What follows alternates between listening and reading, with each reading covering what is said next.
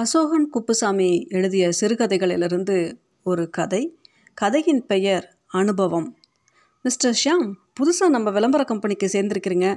அதனால் நாம் எடுக்க போகிற விளம்பர படத்துக்கான மாடலை ஃபோட்டோ எடுக்கணும். அதுக்கு ஐடியா வேணும்னா நம்ம சீனிவாசனை கேட்டுக்கோங்க என்றார் நிறுவனத்தின் எம்டி. ஐடியாவா? அவரிடமா?